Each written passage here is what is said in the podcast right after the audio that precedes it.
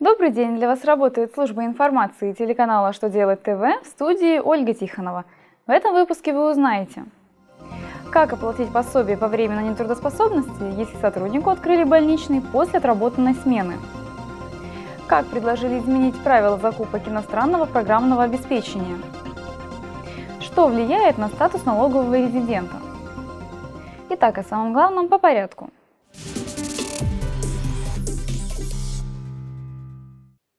Суд внес ясность в спор работодателя и соцстраха о том, кто должен выплачивать пособие, если сотрудник оформил больничный вечером после отработанной смены.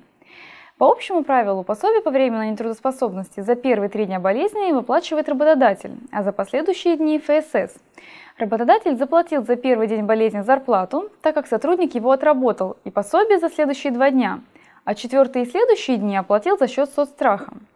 Фонд посчитал, что работодатель оплатил всего два дня болезни, потому что за первый день сотруднику выплатили зарплату, а не пособие. Следовательно, он должен был оплатить пособие за три дня, второй, третий и четвертый. Суд напомнил, что период нетрудоспособности начинается с момента, когда открыли больничный.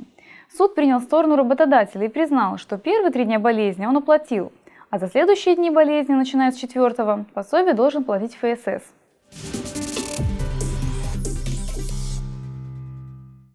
Минкомсвязь предлагает обновить правила закупок программного обеспечения и установить возможность запрета иностранного программного обеспечения. Новым проектом Минкомсвязи предлагается установить правила с запретом по отношению к любым закупкам, при которых заказчик получает в пользование иностранное программное обеспечение. При этом объект закупки не имеет значения. Если заказчик запретит закупку иностранного программного обеспечения, закупки допустят только участников, предлагающих программы из специального реестра – в дополнение к уже существующему реестру планируется создать отдельный, в который войдут программы, произведенные в странах ЕАЭС. Если же в указанных реестрах не будет подходящего программного обеспечения, то запрет устанавливать не нужно.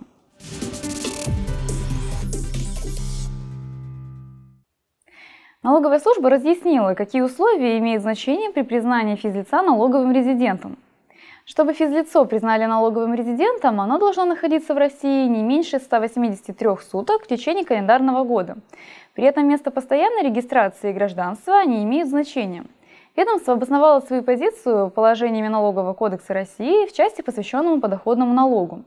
Налоговыми агентами признают тех, кто в течение 12 последовательных месяцев, не меньше 183 дней, находился на территории России. НДФЛ они уплачивают по ставке равной 13%, тогда как для нерезидентов налог составит 30%.